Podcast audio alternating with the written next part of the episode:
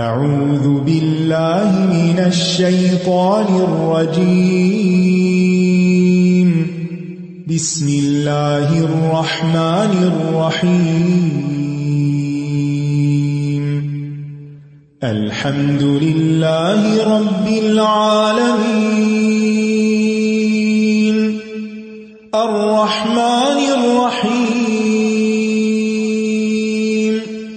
مالك يوم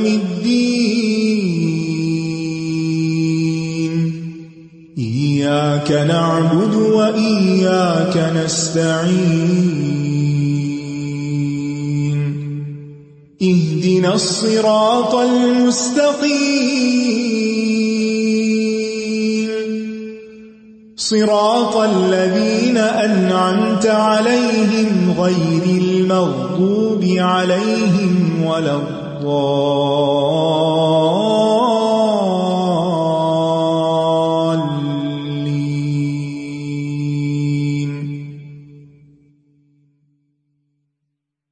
السلام علیکم ورحمۃ اللہ وبرکاتہ نحمده ونصلی علی رسولہ الکریم اما بعد فاعوذ باللہ من الشیطان الرجیم بسم اللہ الرحمن الرحیم رب اشرح لی صدری ویسر لی امری واحلل عقدۃ من لسانی یفقہوا قولی يا أيها الذين آمنوا استعينوا بالصبر والصلاة إن الله مع الصابرين يا أيها الذين آمنوا اے لوگو جو ایمان لائے ہو استعینوا بالصبر والصلاة مدد مانگو صبر اور نماز کے ساتھ ان اللہ مع الصابرین بے شک اللہ صبر کرنے والوں کے ساتھ ہے۔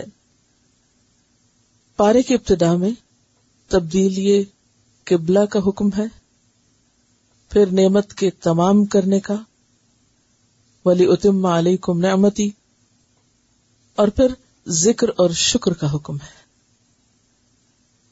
نعمت کے ملنے پر انسان کے لیے ذکر اور شکر ضروری ہے، اور ذکر اور شکر کے تقاضے پورے کرنے کے لیے صبر ضروری ہے اور اللہ کی مدد ضروری ہے۔ تو اس لیے کیا فرمایا کہ اے لوگو جو ایمان لائے ہو صبر اور نماز کے ساتھ مدد حاصل کرو، یعنی جب تم اپنی ذمہ داری نبھانے لگو گے، اس نعمت کا اعلان کرو گے، اظہار کرو گے، اس کو عام کرو گے، تو لازماً راستے میں مشکلات آئیں گی، اور جب مشکلات آئیں گی تو پھر عموماً دو راستے ہوتے ہیں۔ نمبر ایک یہ کہ انسان اس مشکل کا مقابلہ کرے، اس کے مقابلے میں جم جائے، استقامت اختیار کرے، اور نمبر دو پیچھے پلٹ جائے، واپس پلٹ جائے۔ اب آپ دیکھیے کہ واپسی کا راستہ اگرچہ آسان ہے لیکن انجام بڑا خطرناک ہے، یعنی اگر انسان دین کا راستہ چھوڑتا ہے یا دین کو لوگوں تک پہنچانے کا یا امت وسط کی حیثیت میں اپنی ذمہ داری پوری کرنے کا جب کام انسان شروع کرتا ہے تو اس میں انسان کو مشکل تو ضرور ہوتی، بہت سی مخالفتیں سامنے آتی۔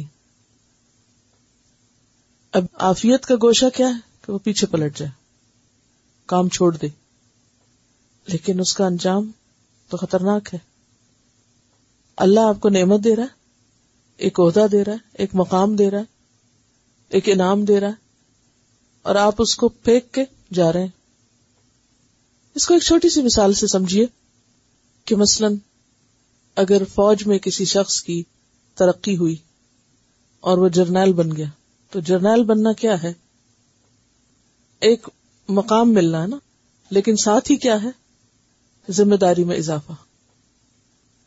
اب اگر یہ جرنیل یہ سوچے کہ اگر کوئی جنگ ہوئی، یعنی ویسے میں جرنیل رہوں گا، شوق سے اس عہدے کو قبول کروں گا، لیکن اگر کہیں کوئی جنگ کا خطرہ ہوا تو میں ریزائن کر جاؤں گا اور چھوڑ کے گھر چلا جاؤں گا، تو آپ خود سوچیں کہ وہ کیا طریقہ اختیار کر رہا ہے، کیا رویہ اختیار کر رہا ہے ایسے موقع پر. اس شخص کو جسے دنیا میں اتنا بڑا عہدہ ملا، اس کا کیا فرض بنتا ہے کہ وہ بھاگ جائے، چھوڑ جائے، لوگوں کو مصیبت میں ڈال دے. وہ جم جائے. جم جانے میں دو مشکلات ہیں. ایک تو یہ ہے کہ جو وقتی تکلیف ہے سو ہے، اس میں اپنی جان بھی رسک پر ہے اور اس میں ناکامی بھی ہو سکتی ہے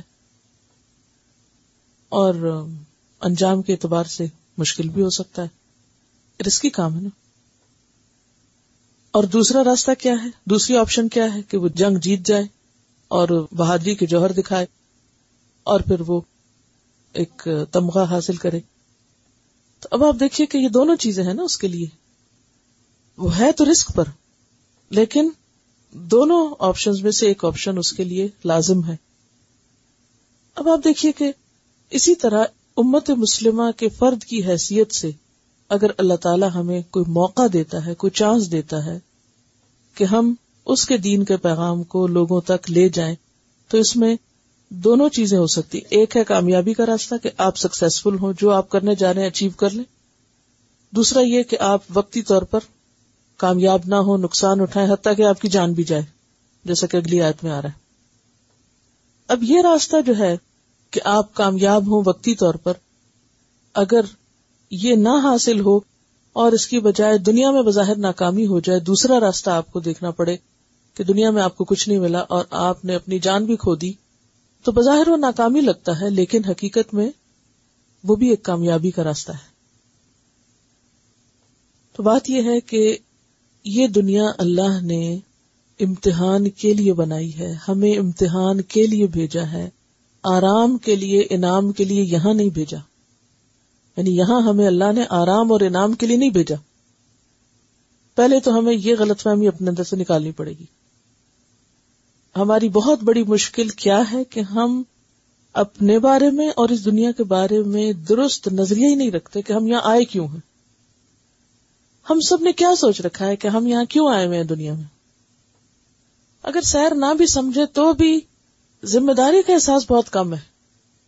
وہ رہنے کے لیے آئے ہیں جتنا رہنا ہے، اب آ گئے ہیں تو رہ لیتے ہیں، رہ رہے ہیں، اور لوگ جو کر رہے ہیں ہم بھی وہی کر لیں. اب بس اپنی ذات کے لیے رہ رہے ہیں، جی رہے ہیں. اور کس چیز کی ہم سٹرگل کرتے ہیں، کس کے لیے سٹرائیو کرتے رہتے ہیں؟ دنیاوی سکسس کے لیے، دنیاوی کامیابی کے لیے، کہ ہمیں کچھ ملتا رہے، انعام ملتا رہے، یہاں ہمارا سٹیٹس بڑھتا رہے یا مال بڑھتا رہے یا کچھ بھی بڑھتا رہے. رہ رہے ہیں اس لیے کہ آگے ہیں اس دنیا میں، اس لیے رہنا ہے، رہ رہے ہیں. رہنے کا مقصد کیا ہے؟ کامیابیاں. کون سی؟ دنیا کی.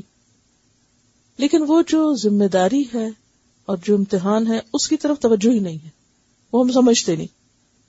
تو چونکہ اللہ نے دنیا رکھی امتحان کے لیے، اور جہاں امتحان ہے اس کے لیے پھر اللہ تعالی طرح طرح کی رکاوٹیں ڈالتا ہے.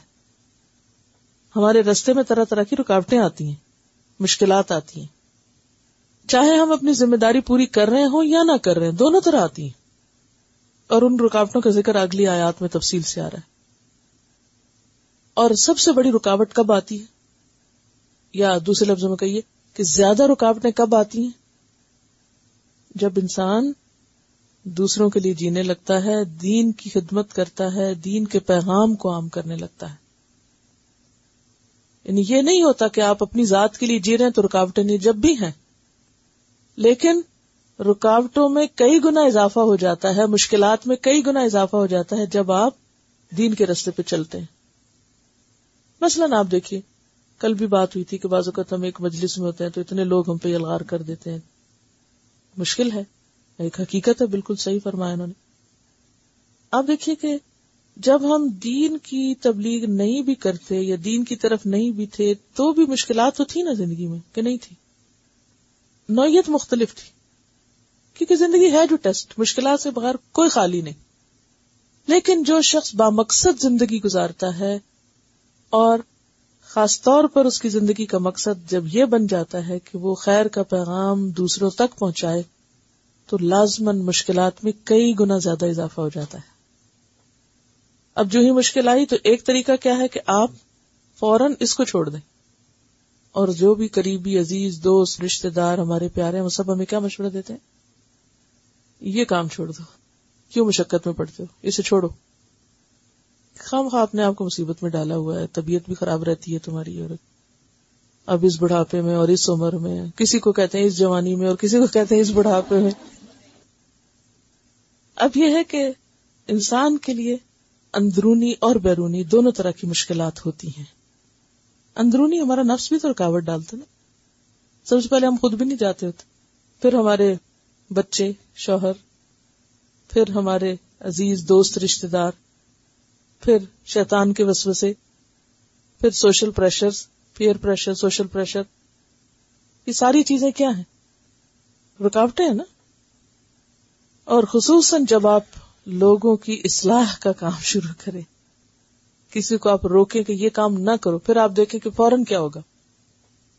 نصیحت انسانی نفس پر بہت بھاری ہے, خواہ وہ آپ اپنے بچے کو کریں, خواہ وہ اپنے دوست کو کریں, خواہ وہ آپ کسی رشتے دار کو کریں, کسی اجنبی کو کریں, یا اپنے شاگرد کو کریں, کسی کو بھی کریں گے تو وہ اس پر بہت بھاری ہوتی ہے. تو یہ کیا سویرے سویرے روز ڈانٹ شروع ہو جاتی ہے, وہ نصیحت کو ڈانٹ کا لفظ دے دیا جاتا ہے, پھر بہت ڈانٹتی ہیں, حالانکہ وہ نصیحت ہوتی ہے. تو وہ کس لیے نصیحت کا لفظ ڈانٹ بن گیا, نفس کو اچھا نہیں لگتا نا. ہم چاہتے ہیں کہ جیسے ہم چاہیں جیئیں, ہمیں کوئی کچھ نہ کہے, جو خرابیاں ہم میں رہیں ہمیں کوئی نقصان نہیں ان سے. تو اس میں پھر انسان کو بہت سی مخالفتوں کا سامنا کرنا پڑتا ہے. وہ محبت بری نظریں اجنبی ہونے لگتی ہیں, وہ جو آپ کے پیارے ہیں وہ آپ سے دور ہونے لگتے ہیں, کھینچنے لگتے ہیں, پیچھے پیچھے باتیں بنانے لگتے ہیں, بعض کو سامنے بھی نہیں چوکتے, اور حتیٰ کہ یہ نوبت بھی آ جاتی ہے کہ پھر وہ میدان جنگ میں آمنے سامنے آ جاتے ہیں, جیسے جنگ بدر میں ہوا, اور اپنے ہی ایک دوسرے کی جان لینے لگتے ہیں. یعنی اس چیز کی جو ایکسٹریم کا لیول ہے وہ ہم اس کشمکش میں دیکھتے ہیں جو نبی صلی اللہ علیہ وسلم اور اہل مکہ کے درمیان تھی. لا الہ الا اللہ کا پیغام دینے پر, لوگوں کو اللہ کی طرف بلانے پر کتنی شدید مشکلات آئیں. تھوڑا سا میں آگے ذکر بھی کروں گی. تو اس لیے یہاں پر یہ آیت آئی کہ اے اہل ایمان, نعمت تو تمہیں مل گئی, شکر تو تمہیں کرنا ہے, لیکن جب عملی شکر کرو گے, ذمہ داری نبھانے لگو گے تو مشکلات آئیں گی. مشکلات میں میدان چھوڑ کے بھاگنا نہیں ہے, کیا کرنا ہے, اللہ سے مدد مانگنی ہے, صبر اور نماز کے ساتھ. یہاں پھر صبر کیا ہوگا, یہاں صبر استقامت کے معنی میں ہوگا کہ انسان جمع رہے کہ یا اللہ تو مجھے جمع کے رکھ, اور کسی قسم کا شکوہ نہ کرے, اور کوئی ایسی باتیں زبان سے نہ نکالے, اپنے جذبات پہ قابو رکھے. جب لوگ آپ کو برا بھلا کہنے لگے تو پلٹ کے آپ انہیں برا بھلا نہ کہنے لگے, جب لوگ آپ کو نقصان دیں تو پلٹ کے آپ کو نقصان نہیں انہیں دینا. آپ کو ان کے برے رویے کے مقابلے میں ایک عمدہ نمونہ پیش کرنا ہے, تبھی آپ میسج کنوے کر سکتے نا. ورنہ اگر آپ کسی کو کوئی بات بتانے لگے, وہ پلٹ کے آپ پہ کوئی جواب دیتا اور آپ اس سے بڑا جواب, اس کو تو لڑائی وہاں شروع ہو جائے, تو پھر تو سارا موقع گیا. تو اب آپ کے پاس جواب ہوتے ہیں, آپ کے پاس دلیل ہوتی ہے, لیکن آپ اس کو خاموش ہو جاتے ہیں, باوجود اس کے کہ آپ کو جواب آتا ہوتا ہے. آپ کیوں چپ ہوتے ہیں, یہ چپ کرنا کیا ہوتا ہے اس وقت, یہی صبر ہوتا ہے کہ میں جانتی ہوں کہ میں تمہیں کیسا منہ توڑ جواب دوں, لیکن اس وقت وَلِرَبِّكَ فَاصْبِرْ, اپنے رب کی خاطر صبر کروں گی, زبان سے کوئی ایسے لفظ نہیں نکالنے. تو یہ صبر ہے یہاں پر. اور الصلاۃ, نماز. نبی صلی اللہ علیہ وسلم کا طریقہ کیا تھا, جب کوئی مشکل پیش آتی نماز کی طرف دوڑتے, لپکتے, جیسے جا کے کوئی اللہ سے لپٹ جاتا نا کہ یا اللہ بس سارے ہی الگ ہو گئے, سارے اجنبی ہو گئے, اب تو نہ میرا ساتھ چھوڑ, تیری مدد چاہیے. انسان گھٹتا ہے, سسکتا ہے, روتا ہے, پریشان ہوتا ہے, لیکن اپنے رب کو نہیں چھوڑتا. اللہ تعالیٰ تسلی کیا دیتے ہیں, ان اللہ مع الصابرین، اللہ صبر کرنے والوں کے ساتھ ہے، وہ ان کی مدد ضرور کرے گا. ساتھ کا کیا مطلب ہے؟ یعنی وہ ضرور مدد کرے گا. اگر ابھی تم مشکل میں ہو تو یہ مشکل ایک وقت آسان بھی ہوگی. اب اس سے ہمیں پتہ کیا چلتا ہے کہ کامیابی کے لیے، اس راستے کی کامیابی کے لیے دو ہتھیار لازم ہیں، ایک طرف صبر اور ایک طرف نماز، یعنی استقامت اور نیگیٹو ری ایکشن سے خود کو بچانا، اپنے جذبات پہ قابو رکھنا. حتیٰ کہ اگر ایسا موقع آ جائے اس کشمکش میں کہ انسان کو جان بھی دینی پڑے تو اس سے بھی نہ چوکے. یعنی اور تو کیا، جان بچانے کے لیے بھی تم یہ راستہ نہیں چھوڑو. جان بھی دینی پڑے تو دو، اگر جان بھی دے دی تم نے تو بھی سمجھو کہ حق ادا نہ ہوا. کیوں؟ جان دی ہوئی اسی کی تھی، حق تو یہ کہ حق ادا نہ ہوا. اور جو اللہ کے راستے میں جان دے دے، اللہ تعالیٰ اس کو اتنا بڑا مقام دیتے ہیں. وَلَا تَقُولُوا لِمَن يُقْتَلُ فِي سَبِيلِ اللَّهِ أَمْوَاتٌ بَلْ أَحْيَاءٌ وَلَكِنْ لَا تَشْعُرُونَ. فرمایا وَلَا تَقُولُوا لِمَن يُقْتَلُ فِي سَبِيلِ اللَّهِ أَمْوَاتٌ، جو اللہ کی راہ میں مارے جائیں تم ان کو مردہ نہ کہو. اس کا یہ مطلب نہیں کہ وہ مرے نہیں، مارے تو ہیں. لِمَن يُقْتَلُ، مارے تو گئے ہیں، مر گئے ہیں، لیکن ان پر مردہ کا لفظ نہیں بولا جائے گا، کیونکہ موت کا لفظ جو ہے وہ ایک مایوس کرنے والا لفظ ہے، ایک تکلیف دہ لفظ ہے. تو یہ ان کی عزت اور اکرام کے لیے اور ان کے مقام کو بلند کرنے کے لیے کہا جا رہا ہے. ایسے لوگ مر کے ختم نہیں ہوتے، ذلیل و رسوا نہیں ہوتے، بلکہ بہت بڑا مقام پا جاتے ہیں. بل احیاؤن، وہ تو زندہ ہیں. اور یہاں زندگی سے مراد دنیا کی زندگی نہیں ہے. کون سی زندگی ہے؟ برزخ کی زندگی. بعض لوگوں نے اس کا معنی غلط سمجھا، وہ سمجھتے ہیں کہ یہ ایسے ہی زندہ ہے جیسے کوئی دنیا میں زندہ ہوتا ہے، اور پھر وہ ان سے جا کے مدد مانگنا شروع کر دیتے ہیں اور ان کے ذریعے اللہ تعالیٰ سے کمیونیکیشن کرتے ہیں. وہ کہتے ہیں کہ آپ ہماری سن لیں اور پھر آگے اللہ تعالیٰ کو سنا دیں جا کے. حالانکہ آپ بھی اتنے ہی اقدار ہیں اللہ سے باتیں کرنے کے جتنے وہ شہید ہو کے کر سکتے ہیں. آپ کا بھی رب اتنا ہی آپ کا ہے جتنا ان کا ہے. لیکن یہاں سے شیطان انسان کو ایسے رستوں پہ لے جاتا ہے جس سے بعض اوقات شرک ہو جاتا ہے. تو یہ زندگی برزخ کی زندگی ہے. اور برزخ کی زندگی کیسی ہی زندگی ہے؟ فرمایا وَلَٰكِن لَا تَشْعُرُونَ، لیکن تمہیں شعور نہیں کہ وہ کس طرح کس حال میں کیسے زندہ ہے. ان کا کچھ حال تو ہمیں احادیث سے پتہ چلتا ہے کہ ان کی روحیں مرنے کے بعد کہاں جاتی ہیں. ویسے تو سب کی روحیں اوپر چلی جاتی، دنیا میں کوئی نہیں بھٹکتی ادھر ادھر. یہ جو ہم کہتے ہیں نا روحیں بھٹکتی پھر رہی، کوئی دلیل نہیں اس کے پیچھے.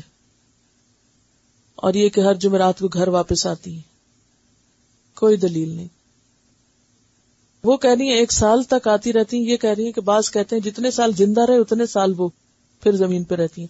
تو یہ سب من گھڑت باتیں. کس نے دیکھی روح آتی؟ سب روحیں ایک خاص مقام پہ چلی جاتی ہیں. نیک روحیں ایک جگہ ہیں اور بری روحیں ایک جگہ ہیں، اور شہداء کی روحیں جنت میں ہیں. اس کے لیے قرآن پاک کی ایک آیت بھی آتی ہے بل احیاء عند ربہم یرزقون، کہ ان کو باقاعدہ رزق بھی ملتا ہے، یعنی شہیدوں کو.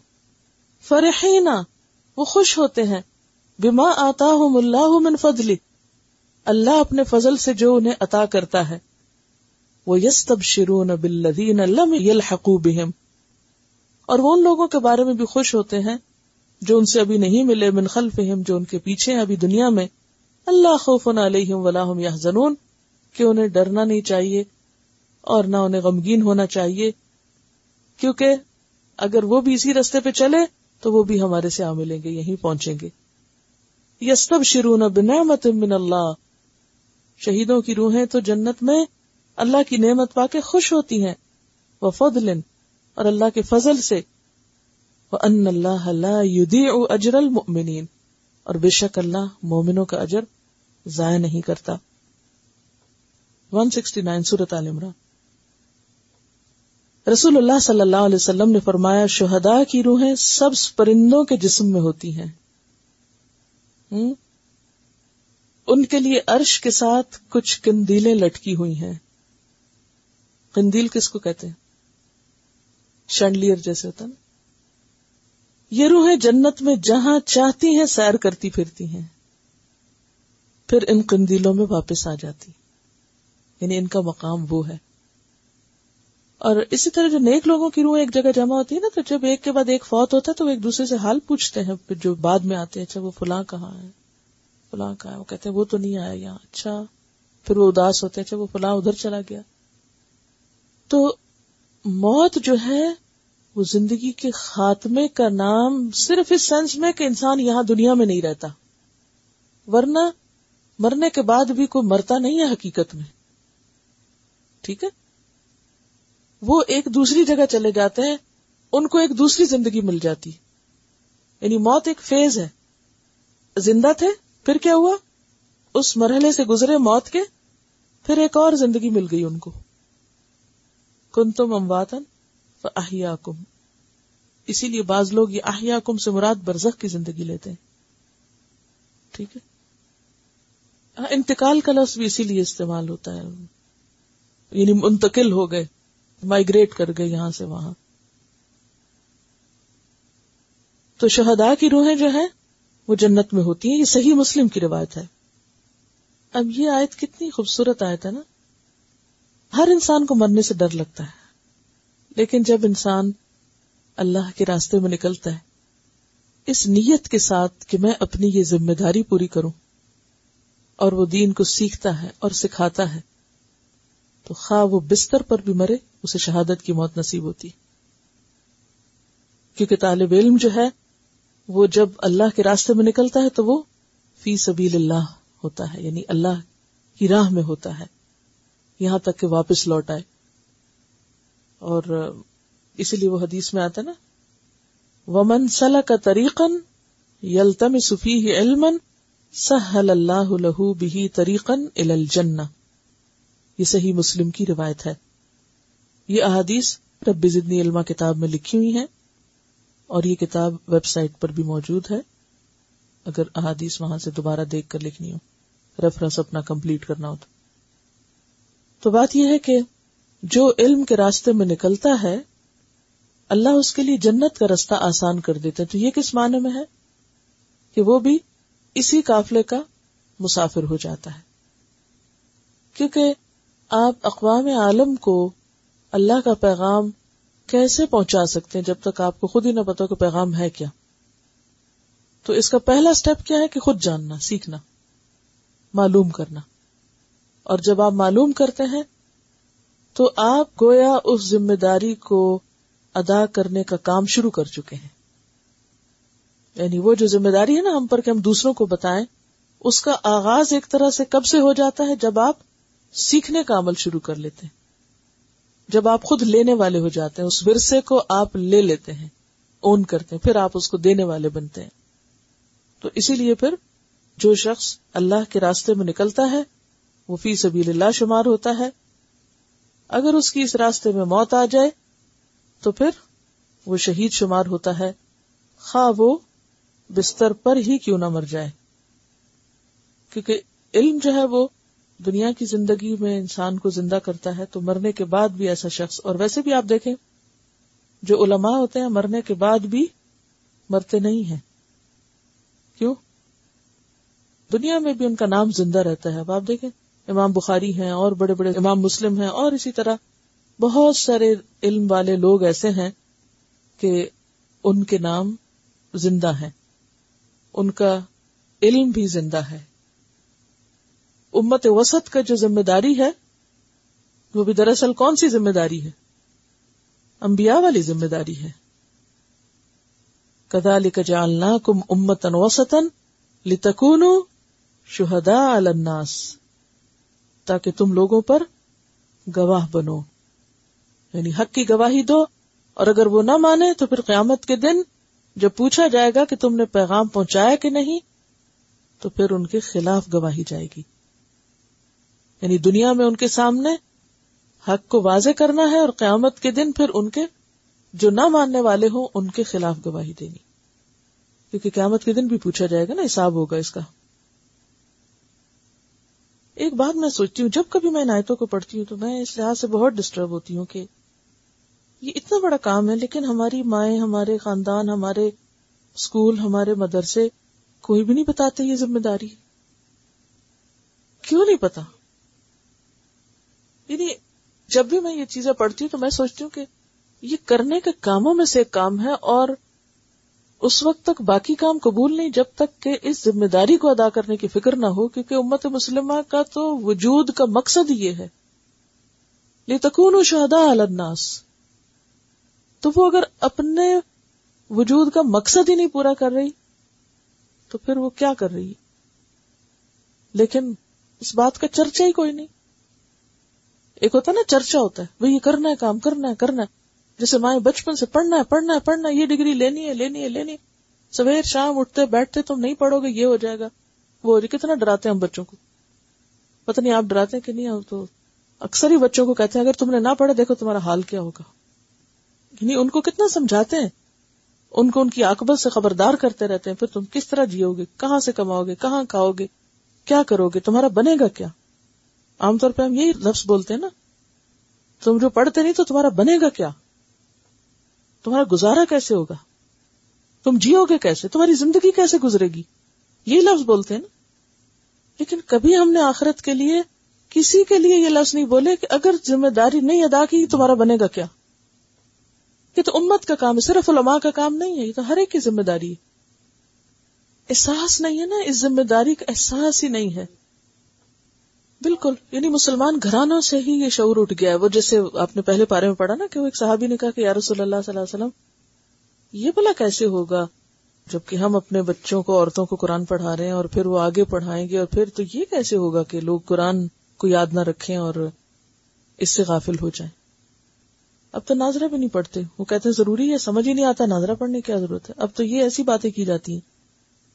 بہرحال تو فرمایا وَلَا تَقُولُوا لِمَنْ يُقْتَلُ فِي سَبِيلِ اللَّهِ أَمْوَاتٌ بَلْ أَحْيَاءٌ وَلَٰكِن لَّا تَشْعُرُونَ. کتنا بڑا مقام اور عزت اور کتنا بڑا آنر بخشا گیا کہ تم ایسے لوگوں کو مردہ نہ بولو، میت نہ کہو، وہ تو زندہ ہیں، اپنے رب کے پاس رزق پا رہے ہیں. ہاں یہ الگ بات ہے کہ تمہیں شعور نہیں. اس سے کیا پتا چلتا ہے کہ تمہیں شعور نہیں، تمہیں نہیں پتا چل سکتا کہ وہ کیا ہے. یعنی تم امیجن ہی نہیں کر سکتے کہ وہ زندگی کیا زندگی ہے. یعنی برزخ کی زندگی جب تک کسی نے ایکسپیرینس نہیں کیا کوئی نہیں جانتا کہ وہ کیا چیز ہے.